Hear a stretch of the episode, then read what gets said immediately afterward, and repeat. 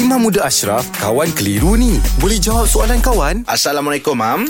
Waalaikumsalam warahmatullahi Ada soalan pada Soraya Muhammad. Soalan dia, apakah hukumnya seorang ibu tiri yang telah berjanji untuk memberikan bahagian pembiayaan rumah kepada anak-anak arwah suaminya tetapi tidak membuat demikian dengan alasan anak-anak arwah tidak mempunyai hak kerana mengatakan rumah tersebut telah dihibahkan kepadanya melalui lisan oleh arwah suami tapi tak ada saksi. Okey, cantik. Ha. Benda ni lah yang pentingnya dokumentasi. Hmm. Ini kontrak ayat paling panjang dalam Quran, ayat tentang kontrak. Apa benda pun kena ada sakti wal yaktub bisyahadah dengan saksi dengan tulisan dengan hitam putih itu selamat. Tetapi orang dulu mana nak ada hitam putih? Yalah. Orang dulu dia cakap je. Ha, jadi bila dia cakap tu maka boleh didakwa ataupun boleh di uh, bahasa ini kalau dilawan, dilawan di mahkamah. Hmm. Ha, dilawan eh. Hmm. Dibicarakan di mahkamah. Sebagai contoh bab hibah.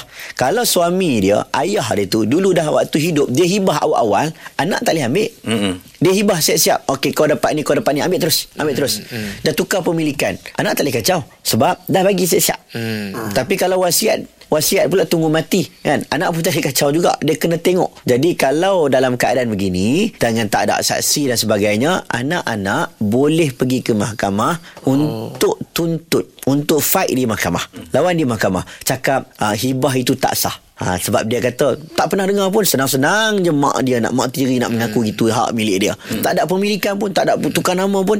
Jadi semua ini settle di mahkamah. Senang. Sebab kalau tidak tak selesai. Dia kata aku dengar, hmm. orang lain tak dengar. Hmm. Habis sampai nak selesai kalau sistem ini dilakukan. Hmm. Jadi Betul. kena fight di mahkamah untuk kita bicarakan perkara ni. Ha, kalau anak-anak kata dengan dalil dengan bukti-bukti mak dia pun ada rekod suara hmm. ke apa dan sebagainya, ha, itu mahkamah buat keputusan. Tapi itu kalau uh, kes mak tiri kalau mak kandung sendiri memang automatik kan hibah tu terus ke isteri ke mak kan tak bila oh. meninggal bila suami meninggal automatik ya, bukan automatik ke? ke dia dapat harta mak dapat portion dia anak dapat portion dia mm-hmm. kalau dapat anak lelaki contoh dua orang mm-hmm. mak pula pun ada tak semestinya mak dapat sama banyak dengan anak anak banyak lagi mm-hmm. isteri sedikit je sebenarnya mm-hmm. tapi kalau hibah suami, tak ada masalah kan kalau hibah siap-siap dia bagi waktu hidup mm-hmm. Waktu oh. hidup dia bagi-bagi dah habis settle. Sepatutnya tukar nama habis terus oh. senang kan tapi masalah hari ni kadang-kadang hibah dia bagi hibah. Dia tak cakap apa masih lagi pemilikan duk guna lagi. Mm, ha, kita ni kau punya abah bagi dah. Ha, tapi kita nak tukar nama tak tak sempat tukar nama meninggal dunia. Mm.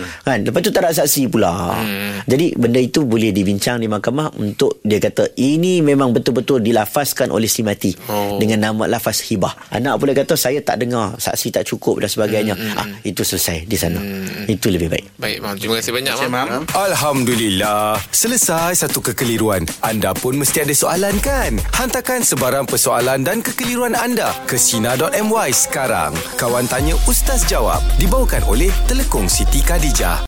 Tukarkan je telekong lama dengan SK dan nikmati penjimatan hingga RM100 mulai 14 Oktober ini. Kunjungi butik SK atau layari sitykadijah.com slash trade in je untuk maklumat lanjut. Tertakluk terma. Siti Khadijah, lambang cinta abadi. Untuk terma dan syarat serta notis privasi, layari sina.my.